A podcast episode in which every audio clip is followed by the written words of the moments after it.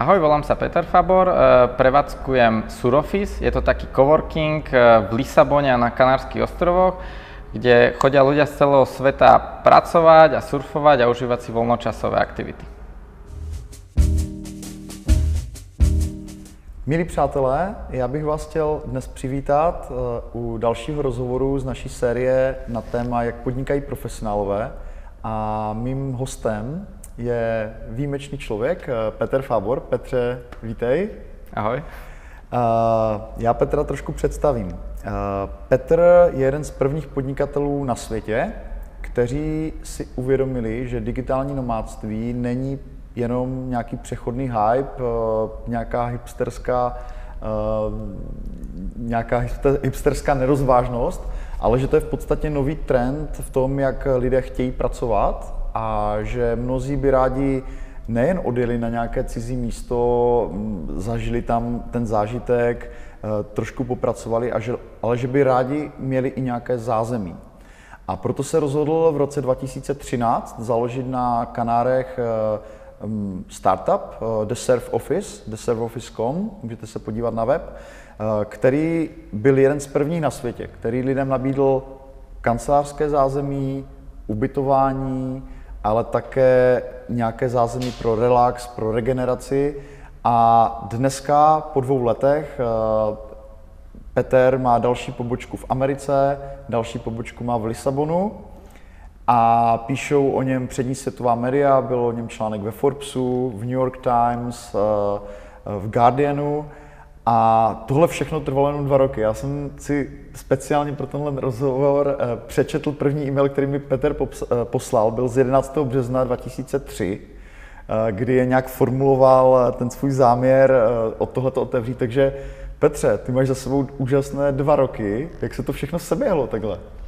No, ani, ani, ani si to ako neuvedomujem, ako sa to všetko sebiehlo. A, a celé to začalo ako taká, taký experiment, tam vôbec nebolo jasné, či to bude, či to bude fungovať. A ten experiment, tá, to overenie prebehlo za pár mesiacov a bolo jasné, že ten koncept môže fungovať a potom to už nabralo taký spad, že už sa ani veľmi ne, maximálne pri takýchto rozhovoroch sa stíham pozerať dozadu, že, že čo sa vlastne udialo, inak sa snažíme pozerať iba dopredu, že čo sa, čo sa ešte udeje. Mm-hmm.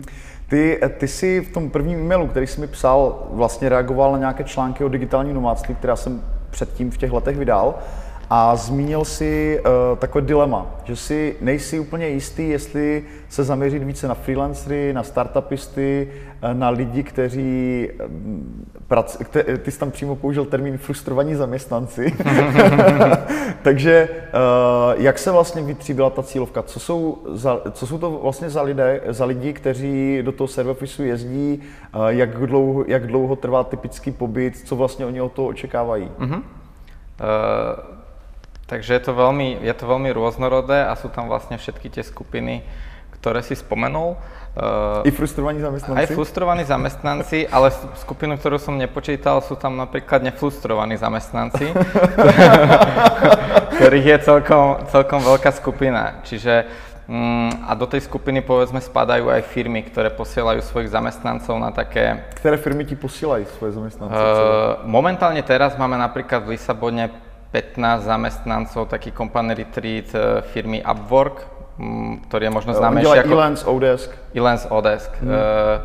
V novembri mi príde, v novembri k nám príde WordPress do Lisabonu. WordPress už bol, vlastne tým nejakých desiatich ľudí boli, boli v januári, v januári tohto roka na Gran Canarii. O tom vlastne písal aj ten New York Times. Čiže aj takéto známe firmy, ale potom aj firmy, o ktorých som nikdy nepočul.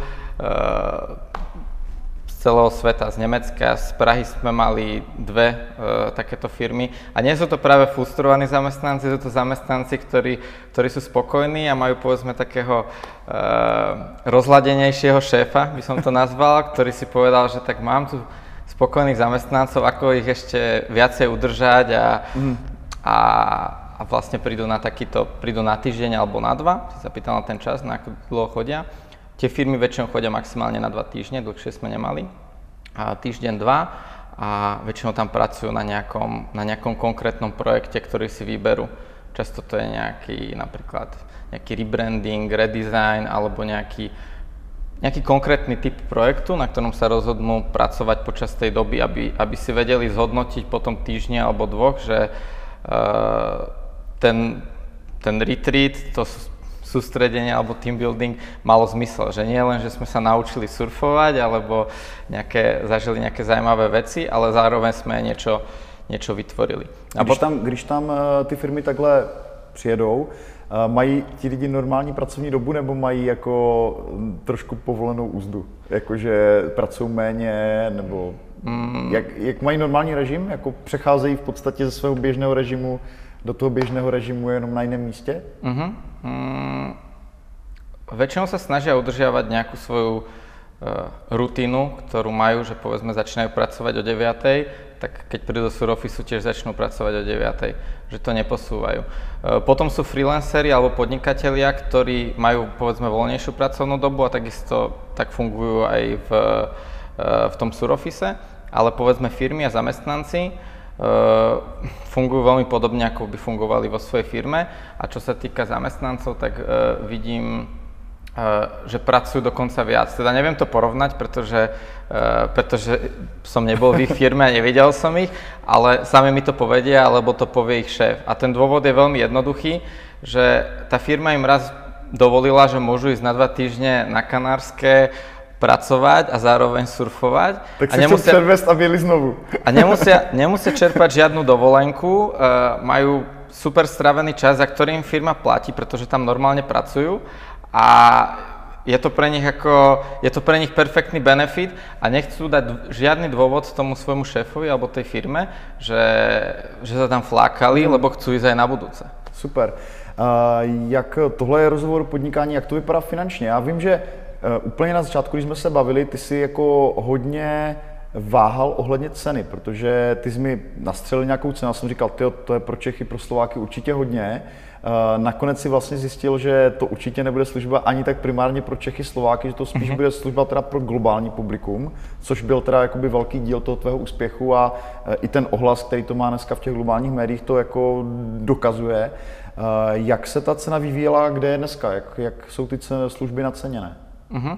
Uh, v začiatku to bolo veľmi ťažké uh, nastaviť tú cenu, vzhľadom k tomu, že áno, že nechcel som, vedel som, že to, že to, že to je produkt, služba, ktorá nebude primárne cieliť na Čechov a Slovákov, ale na druhej strane som nemal žiadne kontakty mimo Česka a Slovenska, ktoré by som mohol použiť povedzme na propagáciu a distribúciu toho, to, tej služby. Čiže e, ten primárny trh na začiatku, áno, boli Slováci a Češi a áno, povedali mi, že to je, povedali mi, že to je drahé. Teraz tá cena je, je dokonca vyššia e, ako tá cena, ktorú som sa ťa pýtal, či je to veľa alebo málo. E, je, to, je to veľmi relatívne e, pre tých ľudí, ktorí chodia do Surofisu, povedzme, z východnej Európy, keď prídu ľudia, tak hovoria, že to je pomerne drahé, ale hovorí sa, že cena je dobrá, keď ľudia hovoria, že to je drahé, ale to zaplatia. uh, povedzme pre tých Nemcov, uh, Francúzov je tá cena OK, až, až, až, až lacná. Pre severské krajiny, Britániu, Američanov je to lacné. A teraz je veľmi ťažké si nastaviť tú cenu tak, že áno, môžem tú cenu ešte zvýšiť a potom tam budem mať iba Američanov, Otázka je, je ten dopyt naozaj taký veľký, že by som to uživil iba so, s Američanmi?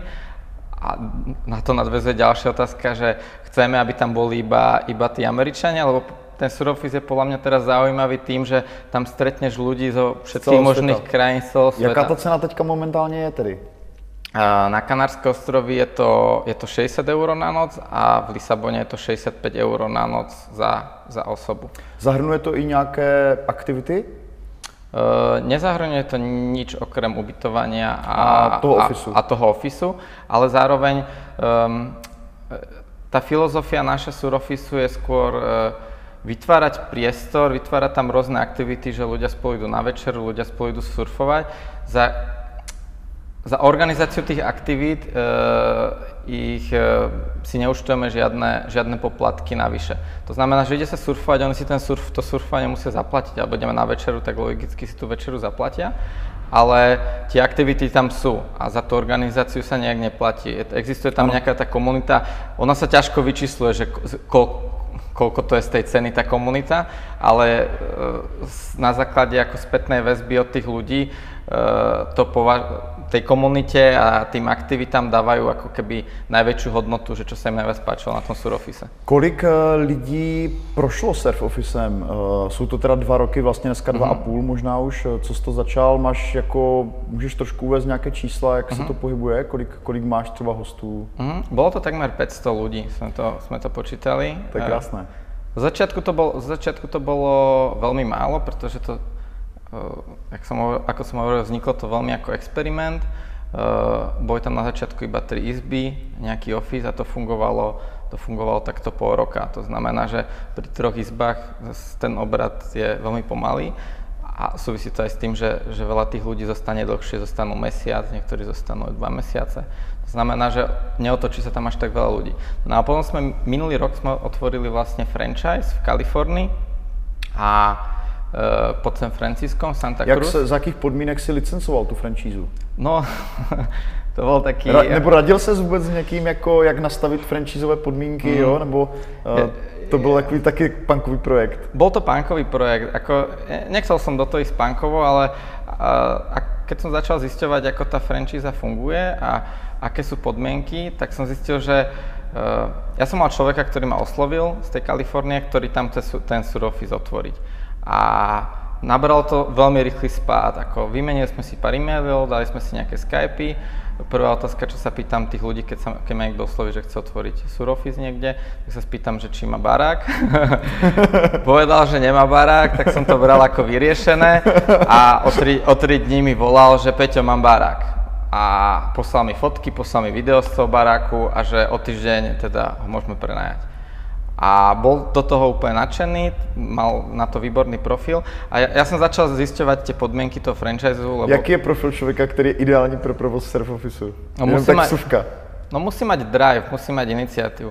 Veľa ľudí napíše povedzme e-mail a, a ten e-mail rozvie, dá do toho energiu, ale potom už na ďalší e-mail už reaguje veľmi pomaly, mm. strohé odpovede a keď keď vidím, že ten človek zo začiatku je taký ako spomalený, tak ako bude fungovať povedzme po roku? Keď, jasne, jasne. Alebo či to je vôbec reálne, že také niečo otvorí, lebo Jaké byly první podmínky toho biznisu, na kterých jste se domluvili? Byly tam, jako byly tam už nějaké podmínky té franšízy jako nějak uh-huh. stanoveny, nebo jak to, jak to běželo tady tenhle ten uh-huh. experiment? Uh, hovorím, ja som začal zisťovať podmienky, ako fungujú franšízy, bavil som sa s nejakými právnikmi a vyšlo mi z toho, že že je to strašne komplikované riešiť a keď nemám nič pripravené, tak teraz by som s tým zabil uh, e, 2-3 mesiace, kým by som to poriadne pripravil a my sme to vlastne, ten, ten chal ma oslovil a my sme to za 2 mesiace otvorili. To bolo, on ma oslovil koncom, koncom leta a my sme 1. novembra som bol v Santa Cruz a sme mali grilovačku a surface bol otvorený. Takže áno, bolo to na, bolo to na úkor, na úkor tých uh, tých papierovačiek a vlastne dohodli sme sa na nejakých podmienkach s tým, že uh, že to ani, ani on nevedel, či to bude fungovať. Takže on takisto nechcel ísť do nejakej zmluvy alebo do niečoho, keď vedel, že uh, ten surofis je nová vec, funguje rok, funguje na Kanárskych ostrovoch inak, e, iba nemá žiadne ďalšie pobočky, že uh, ako na jeho mieste tiež by som nechcel podpísať nejakú zmluvu, povedzme, tie franchise zmluvy sa podpisujú na 5-10 rokov. Jasne. Takže sme sa dohodli, že to necháme, dohodli sme sa na podmienkach a dohodli sme sa, že sa dohodneme o pol roka. S tým, že ja som sa snažil uh, mať pod kontrolou všetky, všetky veci, ktoré súvisia uh, s tou značkou, aby povedzme, keď sa nedohodneme, aby tá značka nebola poškodená. Mhm. Čo sa týka social media, mailová databáza, prístup na web a podobne. Mm-hmm. A jak to teda probíhalo, jak to dopadlo ten projekt? Já, uh, tohle mě zajímá. Byly to punkové začátky, jak, jaké bylo Bo, Boli to punkové začiatky, mm, fungovalo to vynikajúco, musím povedať, čo sa týka, čo sa týka bookingov. Uh, a čo sa týka aj, aj spokojnosti tých ľudí. Otvorilo sa to v, v novembri minulého roku, čo je totálna low season v tej oblasti, v Santa Cruz. A, a tie bookingy tam, tam boli. Ako bolo, to, bolo to od prvého dňa to bolo bez problémov profitabilné. Ja som teda pomohol s vecami ako, ako, to, ako to má mhm. fungovať, mm-hmm. čo tam treba nakúpiť, nastaviť nejaké procesy mm-hmm. a uh, potom aj s nejakou promotion. No a ten, ten vzťah tam bol dobrý, že vlastne s tým človekom, ktorý, uh, ktorý, ktorý to otvoril, uh, sme spolupracovali možno aj na trocha vyššej úrovni než len nejaký franchise, čiže on začal troška viac riešiť nejaký business development v Amerike, bavili sme sa o otvorení ďalších pobočiek. No a potom asi zlomový moment nastal v tom, že uh, on mal záujem o nejaký, nejaký partnership, mm. že, mhm. budeme, že vlastne založíme firmu v Amerike, z ktorej on by mal povedzme 50%. Mm. No a na tom sme sa úplne nedohodli, pretože ja som si tam chcel zachovať nejakú... Ja som ne, kontrolu. Ne, kontrolu. Ja som nemal problém s tým... Rozdíl mezi franchízou a partnershipem je zatraceně veľký. Presne jo. tak. A, a, ja, a áno, to bola taká, taká moja naivita, že áno, keď, nie, keď eh, to nazvime franchise, a ktorý má jednu pobočku a otvorí sa druhá, mm. ktorá, ktorá má povedzme ešte väčší obrad než tá prvá a je ešte na povedzme zaujímavom mieste v tej Kalifornii, tak ten človek nadobudne pocit, že, má, že vlastne vytvára hodnotu, polovicu hodnoty firmy, možno aj viac. Mm. Takže logicky nadobudne pocit, že, že, že by si zaslúžil polovicu tej mm. firmy. A my sme, máme doteraz ako výborný vzťah, nejak sme sa nepohádali.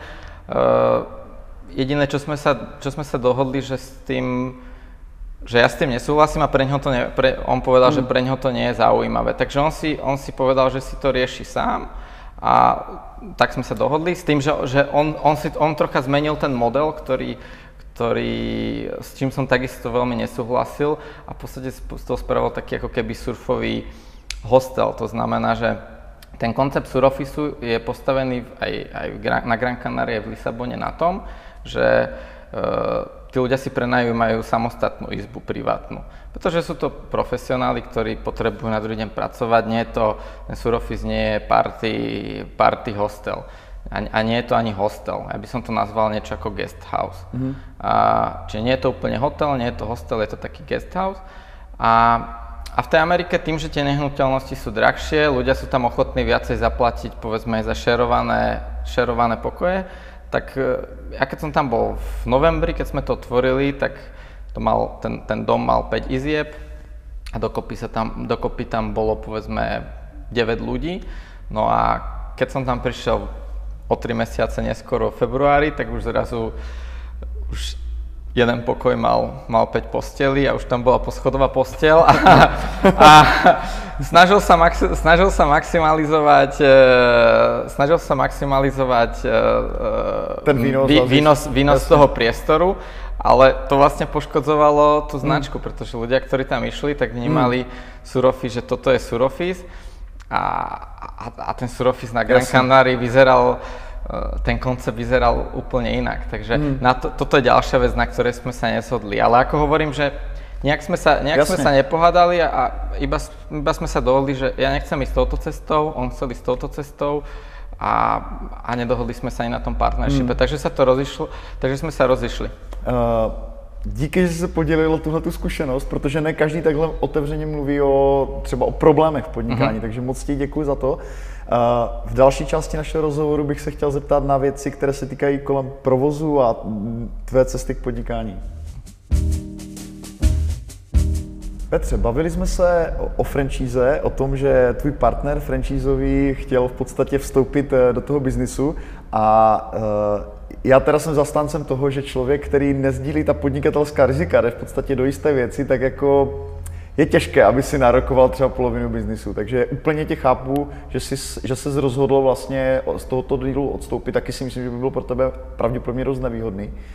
A co, co s těma franchisama? Chceš uh, Surf Office rozvíjet dále tímhletím směrem? Uh-huh. Uh, určitě ano. Já jsem zjistil, že ono to... Takže pokud na mácháči jako, jo, prostě budou vlny dostatečné. uh, no, ono, ono to nabralo veľmi rýchly spad s tou franchízou a ja som mal vtedy také ako uh, veľké oči, že poďme otvoriť franchízu na Bali a, a v Brazílii a, a hlavne, sa mi zač- hlavne sa začalo ozývať strašne veľa ľudí, ktorí by chceli otvoriť surofis niekde. Takže áno, nadobudol som taký pocit, že áno, franchise je tá správna cesta.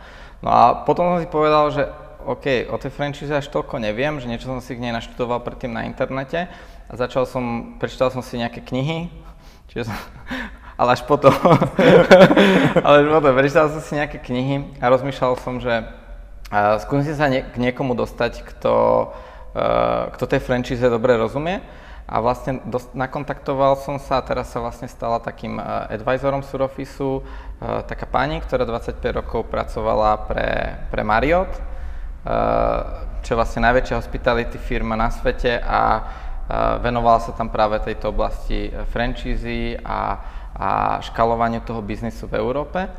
No a tej som, ja som nevedel, že či to mám vôbec s ňou, začal som s ňou komunikovať práve ako, ako padla tá Kalifornia a keď som jej to povedal, to som si myslel, že no už sa mňa nebude baviť, že som nejaký amatér a, a je, to prišlo, je to prišlo vtipné a ona im povedala, že, že to inak ani, že to dopadlo najlepšie, ako to dopadnúť mohlo, pretože uh, povedala, že keby som do toho išiel povedzme s nejakými zlými zmluvami, ktoré neboli dobre pripravené, tak e, by som z toho mal, mohol mať oveľa väčšie problémy ako, ako s tým, že som do toho nešiel so hmm. žiadnymi zmluvami.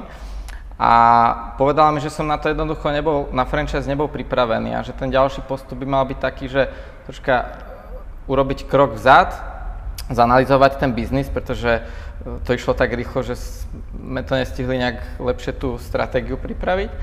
A otvoriť možno viacer, viac surofisov pod svojou značkou, mať 2-3 pod svojou značkou, ktoré sú už väčšie, ktoré fungujú stabilne, majú stabilných zákazníkov a potom pripraviť e, celú štruktúru, čo sa týka mm. legálnu štruktúru, zmluvy, trademarky, všetko na to, aby, aby to mohol byť franchise. Ale má to, je jasné, že to, je to koncept, ktorý má obrovský potenciál na, na, na franchise. Ale mně se, mně se strašně líbí, jak eh, ty, přestože jsi jako dosáhl značného úspěchu v tom, že si vytvořil vlastně něco, co zavibrovalo s takovým tím etosem toho, co dneska lidi na světě řeší, jak chcou cestovat s prací a tak dále, takže mluvíš o tom velice skromně, to se mi strašně líbí. A já bych se možná vrátil o pár kroků zpět, možná o pár roků zpět. A když eh, ty si ten biznis rozjížděl, tak eh, Často ten příběh zvenčí vypadá, že člověk přijde na Kanáry, založí tam servis a najednou je to jako úspěch uh, ze dne na den. Já jsem teda měl to štěstí, že jsem eh, byl dvě zimy teďka na Kanárech, viděli jsme vlastně úplně ten první surf office, viděl jsem úplně ty punkové zač- začátky, bylo mi to od začátku velice sympatické, obdivuju to, co děláš. A Uh, nicméně, když se vrátím k tomu e-mailu, který ty si mi psal, tak vlastně už tam zaznělo, že ty si předtím měl uh, projekt nějaké surfové školy nebo nějakých takových surfových výjezdů. Uh-huh. To znamená, ty si nešel to podnikání bez nějaké historie těch aktivit. To znamená, potvrzuje se tady to, co vidím i často v těch rozhovorech, kterých dělám, že lidé mají zájmy, aktivity, eh, nadšeně se vrhají do nějakých svých volnočasových věcí uh-huh. a pak v určitém momentě m, mm, přijde chvíle, kdy prostě na tomhle postaví svůj biznis. To znamená, z mého pohledu, a to pozadí toho profesionála, to znamená jeho zájmy, jeho koníčky, jeho lásky, jeho uh, vášně, věci, které v životě miluje, tak se později přerodí vlastně v naprosto reální, reálné racionální podnikání.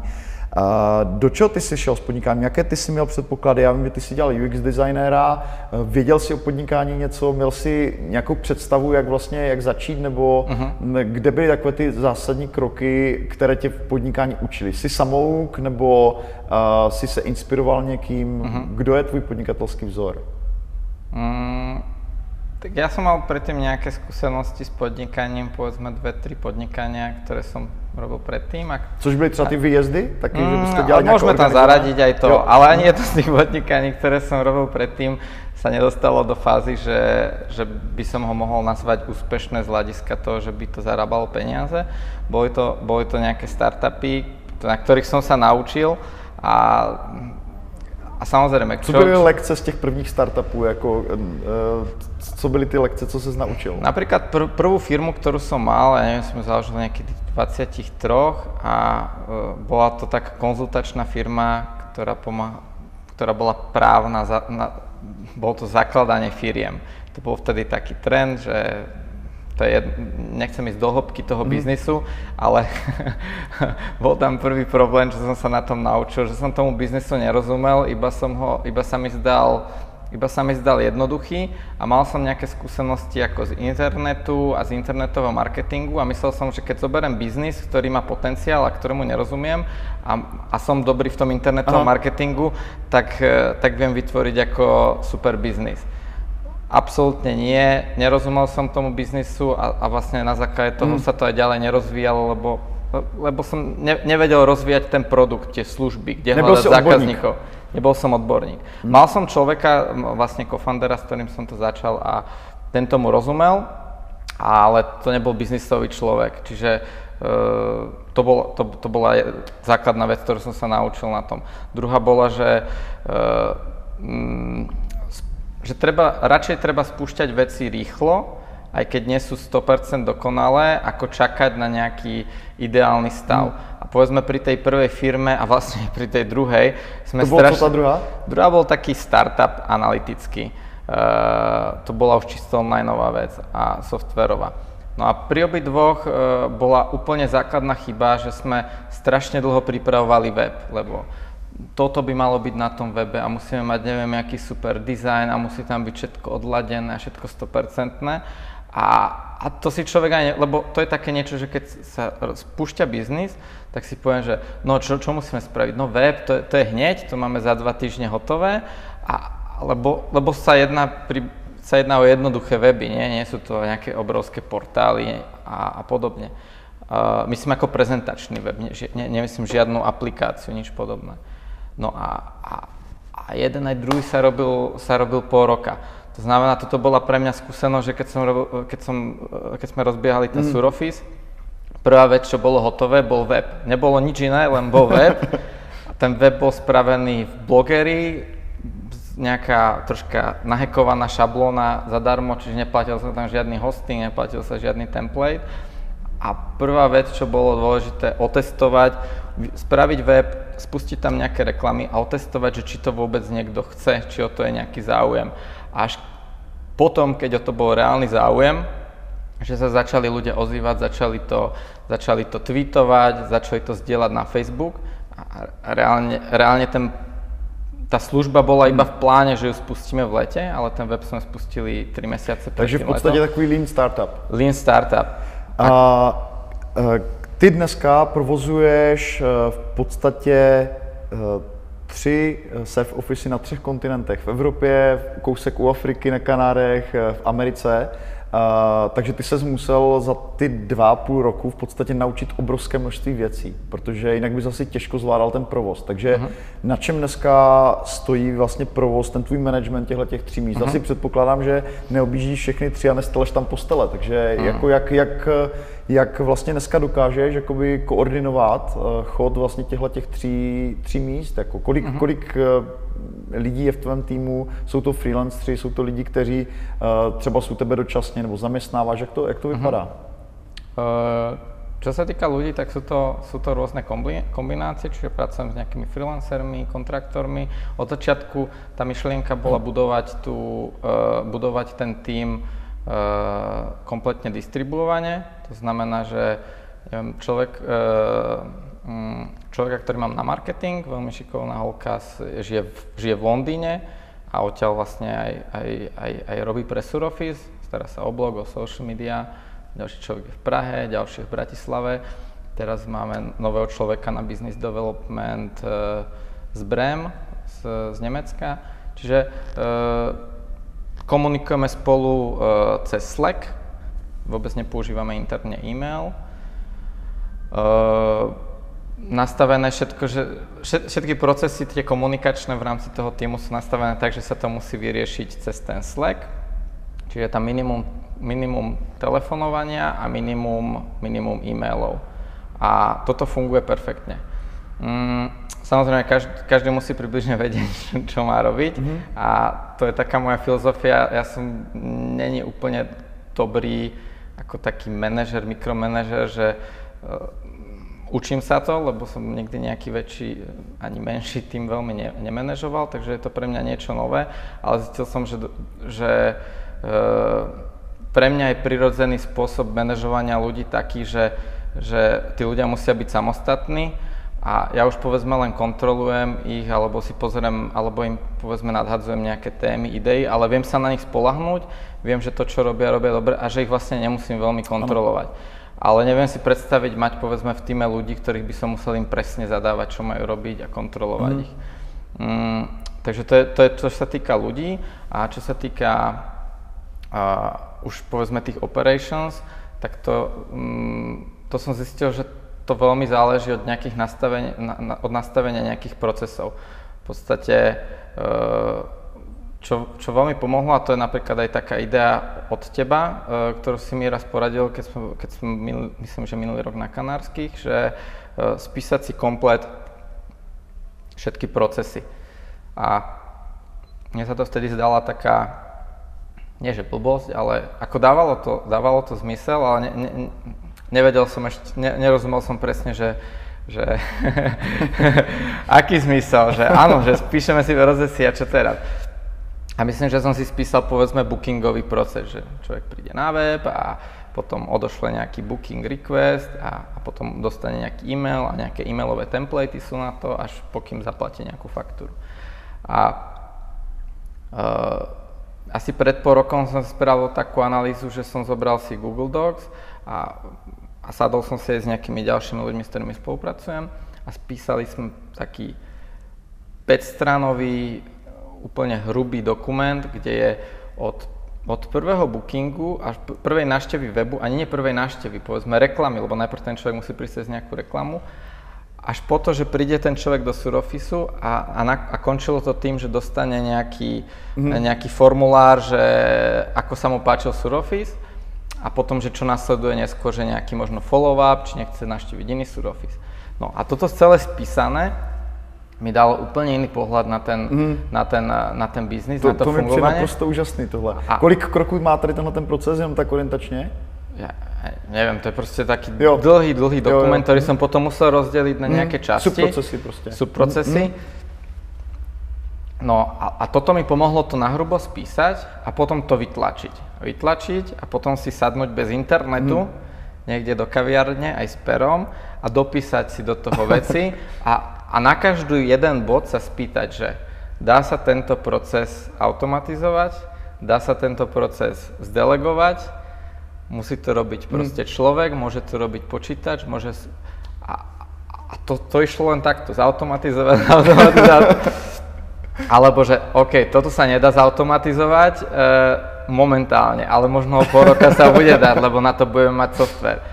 A toto veľmi pomáha tomu, e, toto veľmi pomáha tomu, e, toto mi veľmi pomohlo v tom biznise. Delegovat ty činnosti a tak dále. Jako, já jsem strašně rád, že to říkáš, že jsem maniak do procesu a to zavádění vůbec procesního řízení si myslím, že chybí tomu osvěta, takže doufám, že se jednou dočtu třeba od tebe nějakého dobrého článku, jak jste zavadili procesy v Servofise a já už teďka ti slibuju, že ho budu sdílet všude, kde to půjde. Jo. Uh, pojďme se na závěr uh, věnovat ještě jedné věci a to je cha- jako charakterový nebo nějaký typový profil těch lidí, kteří Surfoffice využívají. Tohle uh-huh. jsou rozhovory pro podnikatele, pro freelancery převážně. Uh, jaká je tvoje zkušenost s digitálními nomády, s lidmi, kteří vlastně do toho servofisu přijíždějí? Já předpokládám, že tam jsou lidi, kteří jezdí jednorázově na dovolenku, takže to mají v podstatě jako takové, takové uvolnění uh, v tom pracovním roce, ale jsou i lidé, kteří jezdí, uh, kteří jsou perpetuální nomádi, v podstatě cestují uh-huh. z jednoho takového místa na, na uh-huh. světě na druhé, takže jaká je tvoje zkušenost po dvou a půl letech s digitálními nomády? Co ty vlastně s odstupem dvou let říkáš na ten fenomén, který v podstatě ti pomohl uh, ten biznis rozjet. Uh-huh.